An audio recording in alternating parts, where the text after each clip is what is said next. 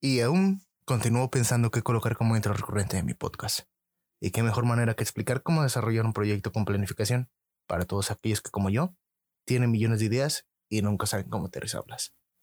Ahora sí, suéltame el intro. Bienvenidos a un nuevo podcast con su anfitrión, Óscar Rosas, en colaboración con A A T H Estudios y el colectivo Punto y Coma.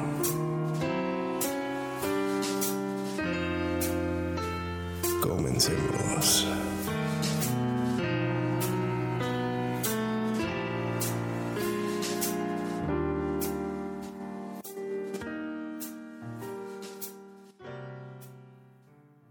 Muy buenos a todos, sean bienvenidos en una segunda ocasión a nuestro programa del día de hoy. En esta ocasión les traigo una sopa gourmet, y tal vez se pregunten, ¿cómo que una sopa gourmet? Pues claro, esta sopa es un poco especial, porque la receta va a ser con buenos ingredientes y les dejará un buen sabor de boca. Y ya, sin complicar más el intro, les doy su introducción. Pongan el agua a hervir, que esto se va a poner interesante. No sé si les pasa como a mí, que hay días en los que no tienen nada que hacer y deciden irse a pescar al inmenso mar de ideas. Toman la caña y la tiran en el muelle esperando pescar algo, pero sin muchas esperanzas. Entonces, mientras no piensan en nada, logran atrapar un pez. Lo miran, lo contemplan, pero no saben qué hacer con él, y como no tienen hambre, pues lo dejan pasar y siguen pescando. Y así se la pasan todo el día pensando que lo que han pescado no ha valido. Y se justifican diciendo que o que era muy pequeño, o demasiado delgado, que es difícil limpiarlo, o que no tienen los instrumentos necesarios para hacerlo. Así que, como no les ha venido un pescado fácil de preparar, han pensado que el todo el día ha sido en vano. Y es que uno puede llegar a sentirse abrumado, después de escuchar que al vecino de junto que estaba pescando contigo todo el día, le ha tocado llevarse el mejor pescado, justo después de que tomaras tus cosas y abandonaras. Y luego, ¿qué pasa? Pues, que viene el sentimiento de culpa. El, y si hubiera seguido un poco más, me hubiera tocado a mí. O es que yo tengo mala suerte. O es que no me toca nada bueno. Yo vengo a decirles cómo es que la mejor sopa no es la que hace el pescado más fácil de cocinar, sino quien mejor sabe combinar ingredientes. Y creo que ya basta hoy por esta analogía de la sopa. Solo quería que combinara con el título del podcast. Y no quiero que piensen que en este podcast voy a enseñarles a cocinar. A lo que voy con todo esto es que hay que coger todas las ideas que tengamos y que a pesar de que creamos que son malas, es posible que no lo sean, por lo menos no del todo. Y no les aseguro que todas las ideas que tengan les van a llevar al éxito. Yo diría que una de cada cien será buena. Y a pesar de que se escucha muy poco optimista, déjenme explicarles un poco. Me he visto videos donde la misma gente te asegura el éxito en cualquier ámbito. Trabajo, amor, dinero y todo lo que se propongan con métodos que van desde la mal llamada ley de atracción o las vibraciones del universo. Incluso he escuchado que algunos hasta nombres míticos le ponen. Y es que yo en esta ocasión les traigo la verdad absoluta. Y a pesar de escucharme como un tipo que les va a vender un curso de emprendimiento, esto es cien por ciento gratis. Y les aseguro que les funcionará, por lo menos a la mayoría. Aunque los porcentajes pueden variar, los resultados van a ser similares. Y me refiero en cuanto a cantidad. Anteriormente he mencionado que una de cada cien oportunidades. Pero esto puede ser erróneo. Puede ser una de cada trescientas o en una de cada quinientas, incluso en una de cada cincuenta. Los datos reales y específicos no los conozco. Pero lo que sí conozco y les puedo asegurar es que esa pequeña oportunidad llegará. El pescado llegará. El problema es que muchas veces no será tal cual esperamos. Tal vez venga diferente y depende de nosotros convertirlo en lo que lo deseamos. Pero para hacer esto es absolutamente preciso ponerle todo lo necesario a todas las oportunidades que tengamos presentes, como si ya supiésemos que en esta ocasión es esta la que va a triunfar. ¿Por qué? Porque lo que te va a dar el éxito no es la suerte, sino el trabajo y la experiencia. Trabajo y experiencia que van a brindarte las habilidades necesarias para poder hacer de este proyecto u oportunidad algo que no solo suceda una vez. Le he escuchado esta frase a muchas personas, pero después de una búsqueda intensa en Google de cinco segundos, Me di cuenta de que nadie se ponía de acuerdo de quién la había dicho. Si ustedes la saben, les agradecería que me lo dejaran en la caja de comentarios. Bien, la frase dice lo siguiente. Lo difícil no es llegar, sino mantenerse. Yo sé, esta frase suena a super video motivacional, pero tiene algo de cierto. Y es que, planteando la misma idea hipotética del inicio, imagina que hoy te despiertas, tomas tu caña y vas a pescar, y ¡pum!, te encuentras ese pescado soñado. Llegas a casa y preparas tu sopa, y al final esta queda mal. ¿Por qué? Porque no has tenido toda la experiencia previa de una buena sopa. E incluso puedes pensar que tu sopa es buena, pero al darla a probar a los demás, pues resulta que no es tan magnífica. Bien, entonces, ¿por dónde empiezo? ¿Cómo hago una buena sopa? Bueno, en este podcast voy a darme la tarea de resumirte de manera muy general unos puntos que pueden ayudarte en tu decisión, en ir adquiriendo esa experiencia. Espero que les guste y que tomen algo bueno de aquí. Si definitivamente nada de esto les sirve, pues lo siento, cada quien tendrá sus métodos. Pero este es el que más me ha funcionado a mí. Así que quiero aprovechar esta ocasión en este podcast para contárselos. Bueno, sin ampliarme más, les doy el primer punto, planificación. Y es que un proyecto no puede desarrollarse por sí solo sin una planificación. Y sé que algunos de ustedes dirán, a mí se me da muy bien la improvisación, porque yo no planeo las cosas y me salen de maravilla. Pues déjame felicitarte, pero también déjame decirte algo que tal vez te estás pasando de largo. Y sí, tal vez seas bueno improvisando o usando algunas técnicas de proyecto rápido. Técnicas que sin tantas complicaciones te llevan a los resultados.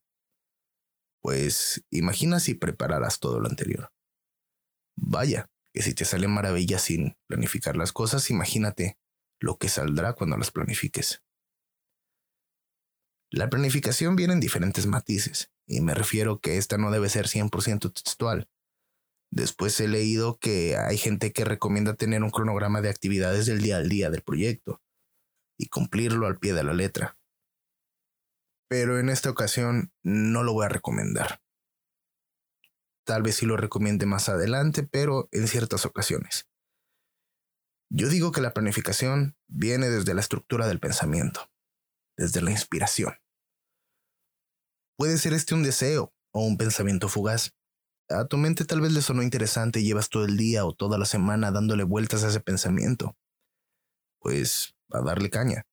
El proyecto puede ser variado, desde remodelar un auto, comprar una casa, hacer un video, pintar sobre óleo, grabar TikToks, estudiar una carrera, estudiar un oficio, aprender un idioma, etcétera. Hay que comenzar a moldear ese pensamiento. Pero ojo, esto no es lo complicado. Lo realmente complicado viene después. Bien, aquí me gustaría colocar un subapartado dentro de la planificación, y me refiero al tema económico, porque todo proyecto necesita de una inversión.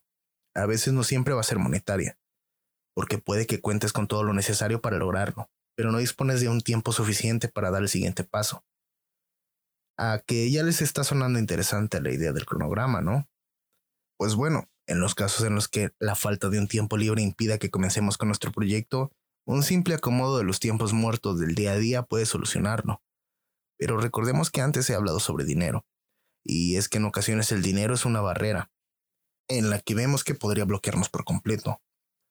Y no, no te voy a dar otra solución que no sea trabajar. Porque, vamos a ver, seamos honestos.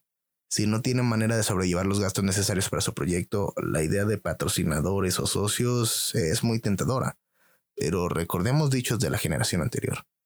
Uno no valora hasta que le cuesta. Y es que dejar estancado un proyecto, cosa de lo que hablaré más adelante, no va a beneficiar desde los primeros puntos.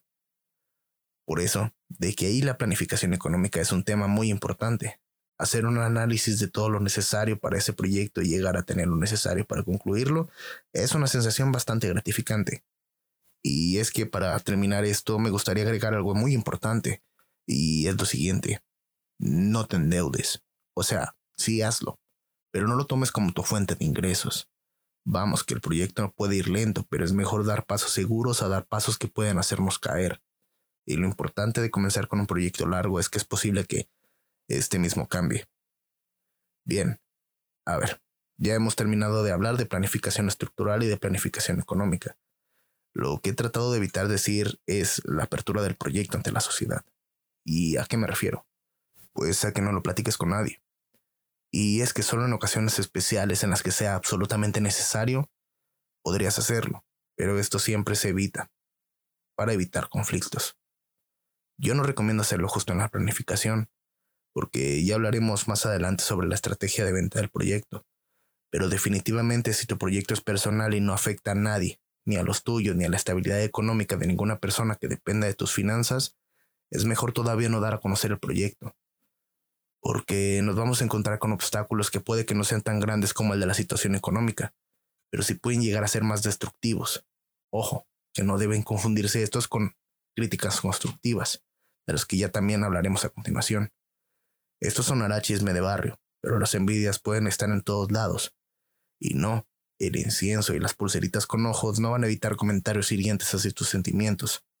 Si te crees capaz de soportar todos estos golpes hacia toda tu estima, y eres de los pocos y afortunados tipos a los que los malos comentarios los fortalecen, adelante. Pero si no eres de este tipo, será mejor que no lo platiques aún. Y ya va siendo hora de pasar a la fase dos. Viabilidad del proyecto. Mutaciones, cambios de rumbo y fracasos. Digamos que ya cuentas con una planificación elaborada y puedes comenzar a dar luz verde al proyecto. Venga, no te digo que comiences al cien por ciento, ya que, si bien dicen, el mundo es de los aventados, pero con una búsqueda en YouTube puedes darte cuenta de que no siempre sale bien. Así que comienza con un veinticinco por ciento. No está mal. Si es un viaje, comienza comprando maletas. Si tu proyecto es bajar de peso, comienza haciendo ejercicio en casa. Si tu proyecto es grabar un video, podcast o ser streamer, comienza a grabar tu primer video. Siempre ten en cuenta lo siguiente, y es que tu primer intento va a ser un fracaso. Pero tranquilo, que esto no es malo. Venga, que los errores son parte del éxito, y los va a haber, y van a ser muchos. Desde comprar algo mal hasta que el resultado sea desastroso y tener que borrar todo y comenzar de nuevo. Y te aseguro yo que el podcast pasado tiene sesenta y siete tomas y al final solo han quedado diez minutos de nada. La planificación, como lo dije anteriormente, es lo sencillo, porque no se arriesga nada en la mente. Ver si tu proyecto es viable cuando lo estás haciendo es lo difícil. Pero así se adquiere la experiencia. Así como el músculo poco a poco adquiere fuerza, así nosotros en nuestro día a día. Nuestro proyecto puede sufrir variaciones, vamos. E incluso podemos saber si ya va por buen camino o definitivamente no. Eh, caso contrario, les recomiendo que aún no lo cancelen, por lo menos no en este tiempo. Puede quedarse archivado el proyecto hasta nuevo aviso, pero nunca dejen cancelado un proyecto sin darle un segundo o incluso un tercer trato. Puede que en el tercero ni siquiera quede mucho del proyecto inicial, pero que este sí vaya funcionando de maravilla. Ahora, el siguiente apartado vamos a hablar sobre la investigación, ya que esto es una parte esencial en el crecimiento gradual de nuestro proyecto. Investiguen todos los días, aunque sea un poco sobre su proyecto.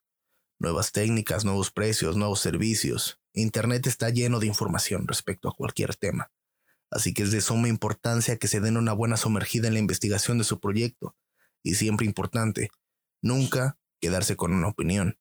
A veces entre los mismos expertos hay diferentes puntos de vista, y esto nos ayudará a que se amplíe nuestra visión del tema en específico. Y ahora sí llega la parte que estábamos esperando, y es la de vender tu proyecto. Tu proyecto ya va viento en popa. Ya tienes un piloto, demo o un primer objetivo. Ahora será tiempo de que se lo presentes al mundo. Ten en cuenta una cosa, no a todos les va a gustar, así que no esperes que todas las palabras sean de motivación, ya que habrá gente que incluso se burle de ti. Si tu proyecto tiene que ver con subir algo a internet, ya está activa la caja de comentarios, prepárate, porque vas a ser criticado y lo vas a hacer mucho. Habrá gente incluso que solamente va a entrar a insultarte. Eso tenlo por seguro. Habrá gente que pensar hacer un chiste respecto a lo malo que es tu proyecto es una crítica constructiva. Pero venga, no te rayes. Todo esto funciona para saber hacia dónde va tu público. Internet es un mundo lleno de tóxicos. Y sí, esta vez voy a utilizar esa palabra. Es gente tóxica que solo se dedica a insultar por placer. Y en nuestra comunidad hispanohablante hay un montón de eso. Incluso hay gente que se hace famosa por criticar e insultar a otros. Pero eso ya es tema del que no quiero enfrentarme mucho aquí. Aquí estamos, Project Positive. Bueno, e incluso si tu proyecto es personal, al contárselo a algún amigo o algún familiar, puede que éste se burle o te diga que eso no sirve y que te va a llevar a la ruina. Después, esa misma gente se jacta de ti o se regordea diciendo, te lo dije, cuando llegas a fallar. Y no, esa gente no es inteligente, al contrario de lo que tú crees. Y yo he hecho este experimento personalmente y pido una disculpa por si fuiste alguien a quien se lo dije. Pero ser negativo ante la vida te va a resultar más que apoyar un proyecto. Y es que recordemos las cifras del inicio, una de cada cien. Entonces, si eres siempre negativo ante esas cien, noventa y nueve ocasiones vas a creer que tienes razón, solo te equivocas en una. Y eso es muy buen alimento para el ego, pero en esta ocasión no estamos aquí para alimentar egos, así que es mejor alejarse de esas personas. Bien, volviendo al tema, si tu proyecto necesita inversiones o socios, este es un buen momento, antes de que aumente el nivel de tu proyecto, y eso sí, darle una ayudita con algo de inversión. Ojo, que a veces un aumento gradual no tiene que ver económicamente, tal vez puede ser con la calidad. Y bueno, tú vas a saber qué es lo que le hace falta a tu negocio o a tu proyecto. Entonces, nadie va a poder decirte lo contrario. Así que, dicho de otra forma, bienvenido a la experiencia. Y bien, aquí terminan los puntos de los que quería hablar, tanto como la planificación, como la viabilidad del proyecto. Pero antes de irme, quiero darles un poco de extra, y es referente a las cancelaciones. Porque vamos, no todos los proyectos van a ser cien por ciento viables. Y miren, este punto es un poco triste, ya que tocaremos un tema oscuro. Pero como toda la vida, pues las cosas tienen su lado malo, así que ¿qué hay que hacer si se cancela un proyecto? Bien, si su proyecto, a pesar de haber sido tratado ya una o dos o tres ocasiones, y ven que no está cogiendo un buen rumbo, puede usted elegir archivarlo para que sea reactivado en un futuro, o de la forma más amigable decirlo, cancelarlo. Yo esta última opción no la veo la más adecuada, pero en algunos casos sí que lo es, porque antes de invertir más recursos en un proyecto sin futuro, tienes que reanalizar si este está funcionando. Puedes elegir volver unos pasos atrás, pero si no hay punto de retorno, la cancelación es la mejor oportunidad. Cancelar un proyecto es dar por finalizada toda forma de interacción con él. Si hubo una inversión económica, no te puedo asegurar que todo volverá, pero sí tienes que hacer todo lo posible porque no haya muchas pérdidas. Al igual que con una relación amorosa más desarrollada, corta por lo sano. Pero no te preocupes, no todo es malo. Has aprendido a enfrentar un error. Y así como el tiempo sana un corazón roto, el tiempo te dará una nueva idea. Nueva idea en donde verás que el error va a formar parte de tu estructura y vas a poder enfrentarlo. Y bien, de manera general, estos son los puntos en los que les voy a hablar de este podcast, ya que a mi parecer son los que pueden ver ante cualquier proyecto, sin entrar a detalles, desde hacer algo personal como aprender un oficio o una habilidad nueva hasta desarrollar un proyecto escolar o incluso un negocio. Y en este podcast es más que nada para hablar del gran miedo que tenemos al fallo y lo que nos hace caer en el error de nunca dejar de pensar en las cosas y no actuarlas. Y tranquilos, que las cifras que di sí, sí que son abrumadoras, pero no están basadas en nada científico. Pero créanme, que después de las primeras dos, irán aprendiendo a desechar ideas. Después llegará el punto en el que algunas no pasarán de ser solo esto, ideas fugaces, pescados pequeños con los cuales no podemos hacer mucho y que nos pueden llegar a confundir. Vamos, y ya luego ni siquiera tenemos que sacarlos del agua. Cuando llegue una buena diremos, vaya, esta vez ni siquiera tuve que esforzarme. Y bien, espero que les haya gustado el podcast del día de hoy. No olviden suscribirse y seguirme y no perderse ninguno de mis episodios que estaré subiendo semanalmente a este programa. Y quiero aprovechar para compartirles un poco de información. Aprovechando esto, este podcast que habla sobre un proyecto, quiero compartirles también el inicio de uno. Pero aún no les voy a dar detalles. Simplemente quiero decirles que este proyecto va a tener un proyecto secundario o tal vez nada que tenga que ver. Pero espero y llegar a concluirlo, ya que es un poco difícil la planificación. Mi hermano me dio la idea, un saludo hermano, sobre hacer algo un poco más elaborado, algo ya súper estructurado y que me pareció interesante. Así que, bueno, los que ya me conocen saben que me encantan las historias, así que simplemente ahí lo dejo. Y bien, yo me despido de esta semana, esperando que la pasen bastante bien. Mi nombre es Óscar Rosas, muchísimas gracias por pasarse por Haciendo Sopa. Chau, chau.